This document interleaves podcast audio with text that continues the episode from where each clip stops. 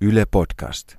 Mulla on sellainen pieni puutarhapalsta, ja kun mä alkukesästä laitoin noin porkkanasiemenet sinne maahan, niin mä ajattelin hyvilläni, että nämä olisivat semmoisia yksilöllisiä pieniä tekoja, joiden kautta mä voin helpottaa omaa oloani ja ehkä, ehkä maapallon tilaakin siinä samalla, että mä voin viljellä edes osa mun ruuasta. Mutta sitten piti olla töissä ja, ja lentää ulkomaille siinä välissä ja sitten kun mä tulin juhannuksena takaisin sinne puutarhaan, niin sen oli vallannut ihan uudet ja oudot kasvit, joiden nimiä mä en tiedä. Et no ehkä ne, nekin kasvit tietysti yhteyttää ja ehkä siinä mielessä sitoo vähän hiilidioksidia itsensä, että oli niinku se ainoa lohtu, mikä mulle jäi.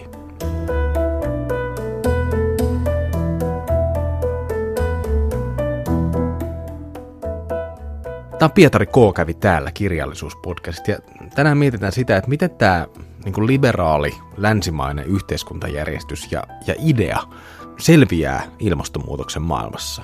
Nämä porkkanat on niin pieni asia ja ne ei paljon auta. Ja sitten jos uskoo yhden sukupuolen dystopioita, tämmöistä kirjallisuuden lajia, josta on viime vuosina tullut jonkinlainen hitti, niin tosi huonosti tulee käymään. Mä oon Pietari Kylmälä.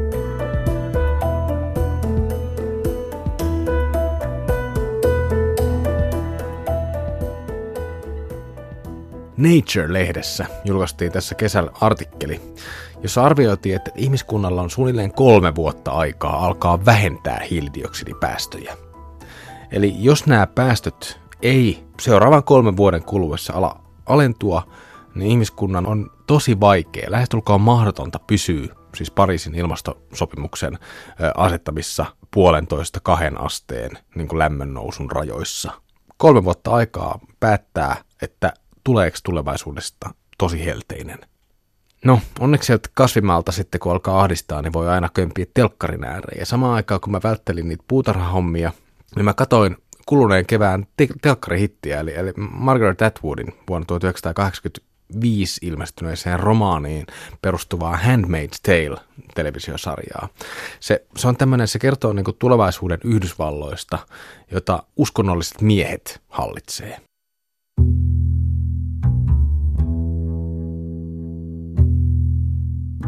Eli siinä televisiosarjassa osa naisista on pakotettu orjiksi, joiden ainoa tehtävä on synnyttää lapsia lapsettomuuden vaivaamille isäntäperheille. Siinä sarjassa, just tämmöisessä niin kuin ikään kuin yhden sukupuolen dystopiassa, tulevaisuuden ympäristökatastrofi on edennyt niin pitkälle, että, että suurin osa ihmiskunnasta kärsii hedelmättömyydestä. Ja tätä Handmaid's Tale-sarjaa eli Orjattaresi on suomeksi se Margaret Atwoodin kirja, se on suomennettu. Mutta tätä televisiosarjaa ennen kaikkea, kun siitä on tullut sellainen hitti, niin sitä on tulkittu ja kehuttu just tämmöisenä niin kuin feministisenä sukupuolidystopiana.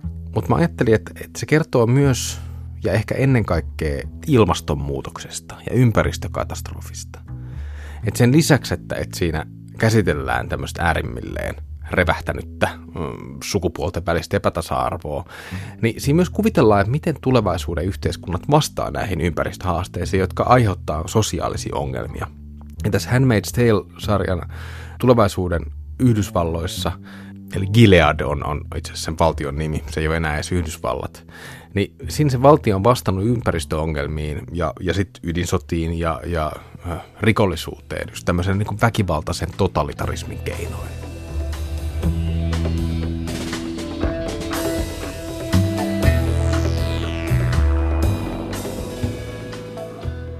Se, että minkä takia siitä on tullut hitti, niin se johtuu siitä, että Donald Trump on naisvihamielinen presidentti ja ylipäätänsä se poliittinen tilanne on niin kuin otollinen tämmöiselle dystopioille ää, tällä hetkellä Jenkeissä.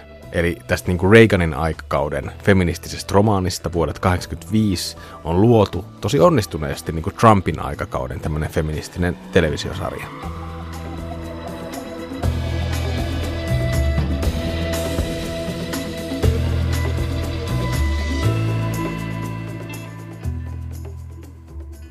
Yksi dystopia-kirjallisuuden piirteitä siis yle, yleisemmin on, että se, että se nostaa nykyyhteiskunnan ongelmia ja luo semmoisia tulevaisuusvisioita, jotka jollain tavalla vois olla totta. Että jos asiat menee niin kuin huonosti, mutta menee kuitenkin eteenpäin, niin ne vois olla näin tulevaisuudessa. Ja tässä Gileadissa, eli tässä tulevaisuuden Yhdysvalloissa, yhteiskunnan ekologisuutta vaalitaan just väkivallan ja pelon avulla. Et, et, et siinä, siinä Handmaid's Talein niin kuin, tai Orjattaren tulevaisuuskuvitelmassa naisten alistaminen on mielivaltaista, mutta sen avulla myös pyritään tuottamaan tämmöistä niin kuin ekologista ja vähäpäästöistä yhteiskuntaa.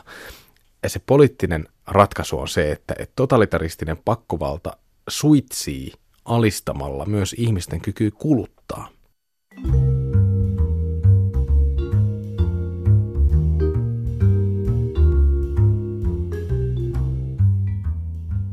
Toivottavasti tämä ei tapahdu.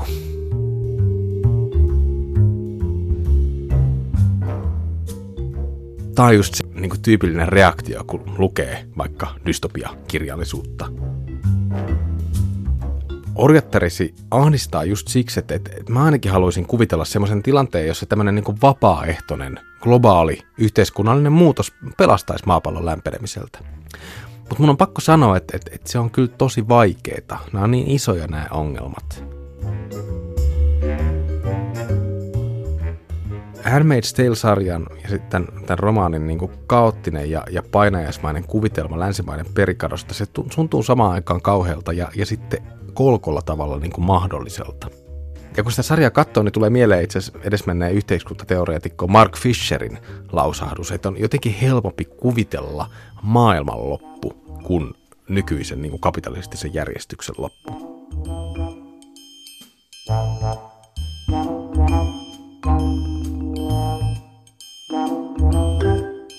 Eli ehkä dystopiakirjallisuuden suosio nykyään liittyy just siihen, että, että, että ilmastonmuutokseen ja muihin meidän niin kuin yhteiskuntarakenteita, meidän sosiaalisia rakenteita ja elämiä uhkaaviin vaaroihin tuntuu olevan niin, kuin niin vaikea vastata just tämmöisen niin kuin liberaalin kulutusyhteiskunnan oloissa.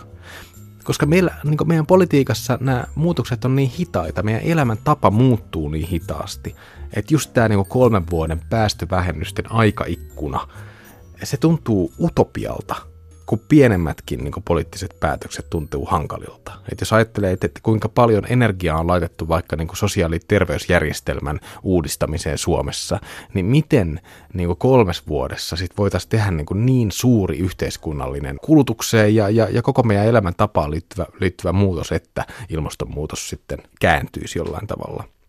Orjattaren tulevaisuuden valtio, tämä Gilead, on pystynyt leikkaamaan hiilidioksidipäästöjä 78 prosenttia mutta ne keinot, ne muistuttaa just natsisaksasta.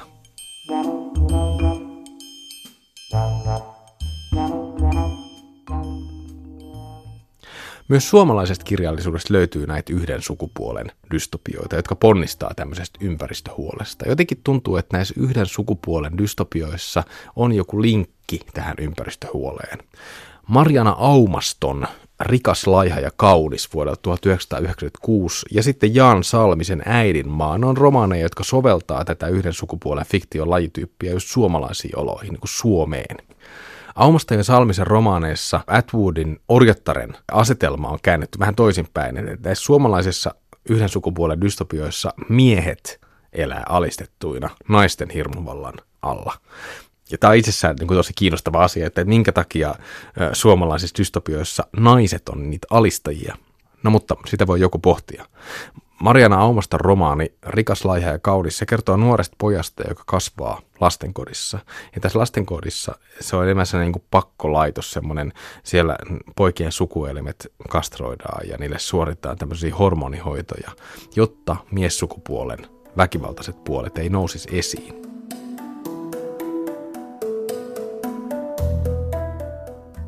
Sekä Rikas laiha ja kaunis romaanissa että sitten tässä äidinmaassa mies-sukupuoli on jotenkin biologisesti väkivaltainen, niin se on niin se diagnoosi, mitä nämä valtaa pitävät naiset on niin tehnyt.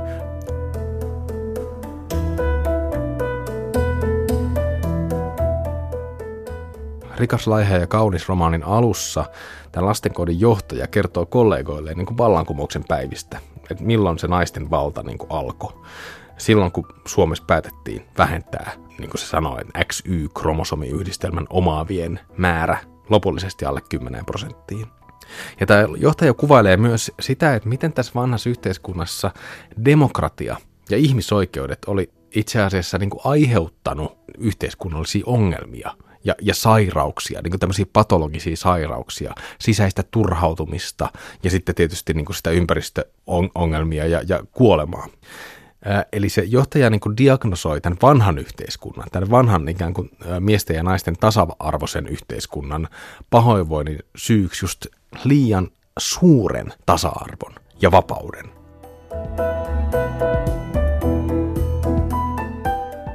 Eli vaikka niin kuin niiden yhteiskunnallisten ongelmien perimmäinen syy just siitä nais, naisvallan näkökulmasta on äh, miessukupuolen biologinen niin kuin tuhoavuus, niin on tosi mielenkiintoista, että siinä liberaali demokratia on, niin kuin jollain tavalla toimii siinä välissä. Me vain teimme valinnan hyvän ja pahan demokratian välillä, tämä lastenkodin johtaja sanoo. Ja Jaan Salmisen äidinmaan asetelma on aika samankaltainen kuin Mariana Aumaston romaanissa. Eli tässä äidinmaassa miehiä ei ole ehkä niin kuin silleen murhattu ikään kuin sukupuuttoon niin kuin tuossa Aumaston romaanissa, mutta ne on kuitenkin orjuutettu ja myös, myös niitä hallitaan kastraatioiden ja hormonihoitojen ja väkivallan avulla. Ja myös äidinmaassa tämä naisvalta perustelee itsensä yhteiskunnallisen levottomuuden ja ympäristötuhojen estämisellä. Että jos ne miehet sais jatkaa niin kuin yhteiskunnan johdossa, niin, niin maailma olisi jo tuhoutunut.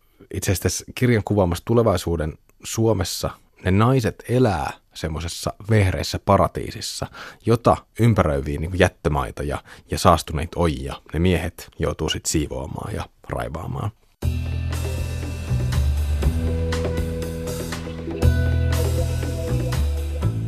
Ihan Salmisen äidinmaassa kuvataan aika tarkkaan se, että mikä, mikä tämä tulevaisuuden historia on.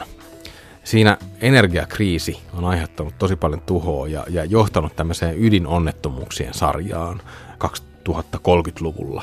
Silloin kun ne yhteiskunnan rakenteet alkaa sitten romahtaa näiden ympäristöongelmien takia, niin miehet on alkanut etsiä omaa paikkaansa uudelleen siinä yhteiskunnassa väkivalloin – siitä yhteiskunnasta on tullut äärimmäisen väkivaltainen. Ja sitten tämä on johtanut sukupuolten väliseen sotaan, jonka nämä naiset on sitten voittanut ja miehet hävinnyt. Äidinmaa on siinä mielessä jotenkin sellainen niin käänteinen teos tälle orjattarelle, tälle Atwoodin orjattarelle 80-luvulta. Että et siinä tämä niin orjattaren feministinen paatos on käännetty ikään kuin ympäri ja se, se paatos on niin kuin muutettu tämmöisen niin kuin maskuliinisen emansipaation välineeksi. Eli se, tietysti niin kuin dystoppisen kirjallisuuden yksi käyttövoima yleisemminkin on, että, että sen avulla voidaan nostaa esiin just lukijoiden niin kuin nykyhetkeen liittyviä uhkakuvia. Ja äidinmaa kytkee tämän tulevaisuuden dystopiaa just tämän päivän Suomeen ja, ja miesten ikään kuin oletettuun huonoon asemaan tässä meidän yhteiskunnassa. Siis joidenkin mielestähän miehiltä nykyäänkin on jo viety ikään kuin kaikki. Miehet on syrjittyjä. Ja tämä on Jan Salmisen äidinmaan dystopian just käyttövoimaa. Se on tämmöinen niin miesasia-kirja jollain tavalla, tai miesasia dystopia. Myös äidinmaassa, ihan niin kuin Rikas, laiha ja kaunis romaanissa Jätäs orjattaressa, luontoa yrittää suojella ja ihmisyhteisöjen kokoa säädellä niin kuin vastaamaan sen ympäristön kantokykyä. Eli se on se diktatuurin yksi niin kuin perustehtävistä.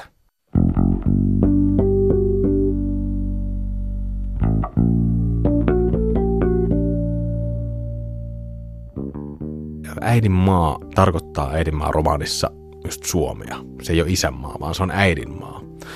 Ja sen äidinmaan alla on kuitenkin semmoinen niin salaisuus, joka pitää sen vehreyden tai ikään kuin sen uuden ekologisen järjestyksen tiukasti kiinni niin kuin modernin teknologian ja, ja tämmöisten tuhoavien sotavoimien ikään kuin maailmassa.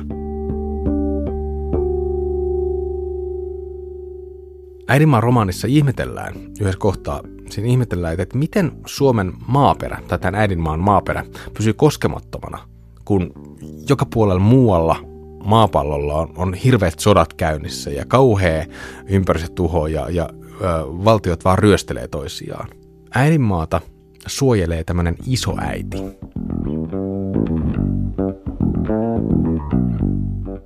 Ja tämä isoäiti on maan alle piilotettu antimateriapommin, nanorobottihyökkäyksen ja elektromagneettisen pulssin yhdistelmä. No, älkää kysykö, että mitä tämä tarkoittaa, mutta jotain tosi totaalista, ikään kuin totaalista pahaa. Eli jos joku hyökkäisi tähän äidinmaahan, niin se pommi räjähtäisi ja siitä hyökkäjästä tai siitä vallotetusta maasta ei jäisi mitään jäljelle. Eli tämä isoäiti on ikään kuin semmoinen salainen voima ja maan kuoreen piilotettu ö, teknologinen jumalolento, vähän niin kuin.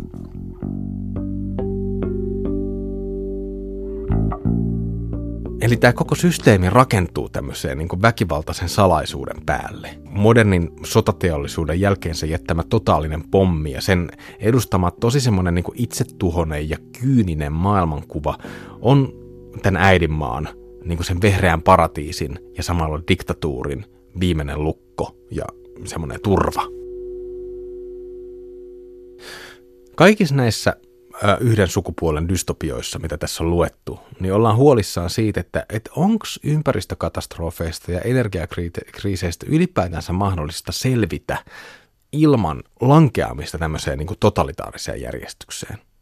Eli selvitäänkö me ihmiset meidän niin kuin planetaarisista haasteista ilman toisen orjuuttamista ja väkivaltaa? Ja tämä onkin niin kuin tosi vaikea kysymys ja mun mielestä sellainen niin kuin radikaali kysymys Filosofi Antti Salminen esittää teoksessaan kokeellisuudesta, historiallisesta avantgaresta jälkifossiiliseen elämään. Se esittää siinä omassa teoksessaan semmoisen mun mielestä tosi uskaliaan ajatuksen, että, että entä jos onkin niin, että, että moderni tämmöinen länsimainen niin kuin liberaali ihmiskäsitys onkin vaan 150 vuotta vanhan fossiilisten polttoaineiden suoman niin kuin energiaylijäämän aikaansaannosta ollaanko me ikään kuin tasa-arvoisia yksilöitä, vaan sen takia, että meillä on niin paljon vaurautta ja energiaa, että me voidaan ylläpitää sitä demokraattista individualismiin perustuvaa liberaalijärjestelmää. Ja voiko nämä liberaalit arvot siis selvitä, kun niitä kannatteleva vauraus nyt vähitellen hupenee tai muuttuu ilmastonmuutoksen edetessä itse asiassa käyttökelvottomiksi, kun sitä hiilijalanjälkeä pitäisi pienentää? Tämä on just niin kuin radikaali kysymys ja mulle itselleni tämä kysymys on liian monimutkainen vastattavaksi. Mutta tämä heittää silleen tosi kutkuttavasti liikkeeseen myös meidän semmoiset itsestäänselvät oletukset meidän yhteiskuntien jatkuvuudesta. Eli kuinka käy sit sille poliittiselle järjestelmälle ja yhteiskunnille, kun jos sitä vaurautta ei enää olisikaan, niin sitä kulutusta olisi leikattava. Tämä on kuitenkin semmoinen tulevaisuuden kuva, joka ei ole hirveän vaikea ymmärtää.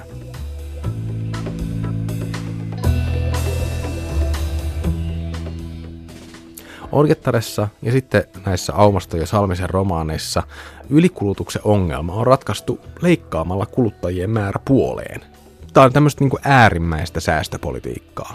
Että kun toiselta sukupuolelta viedään oikeus tämän modernin maailman ja elämän iloihin, tähän kulutukseen, niin toinen voi jatkaa sitten nauttimista niistä omista yksilövapauksistaan.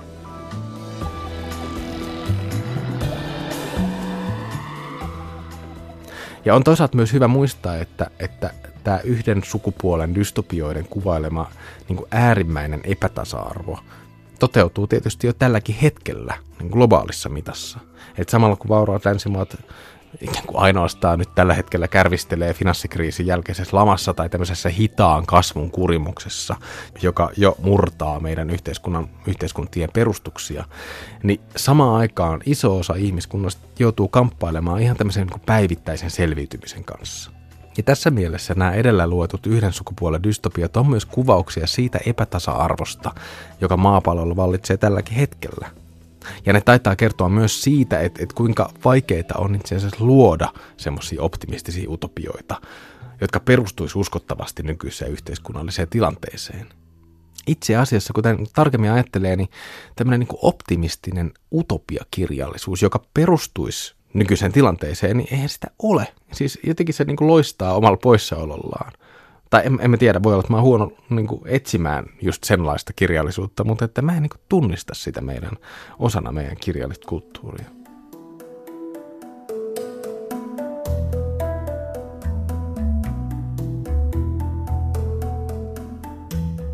No niin, vaikka nyt aika kylmä kesä, niin tämä kesä on kuitenkin tosi pitkällä ja nyt on tullut katsottua ihan liikaa telkkaria ja, ja luettua tämmöisiä ahdistavia kirjoja. Ei kai auta oikein muu kuin vaan niin kuin käärii hihat ja raivata se kasvimaa ottaa niin kuokka kauniiseen käteen ja päättää, että mikä kasvi on säilyttämisen arvoinen ja mikä ei. Mikä on rikkaruoho ja mikä on hyötykasvi.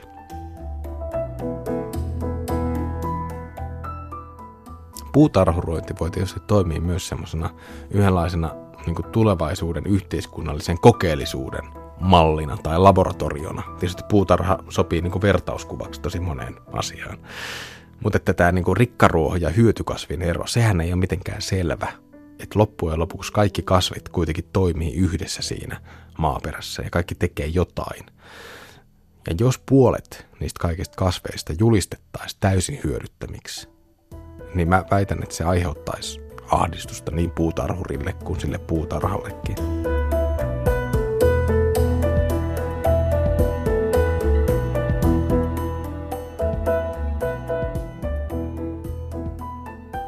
Tämä oli Pietari K. kävi täällä kirjallisuuspodcast. Lisää podcasteja voit kuunnella esimerkiksi osoitteesta yle.fi kautta kirjojen Suomi.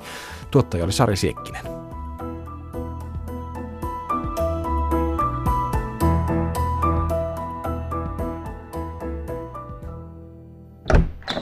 Yle Podcast.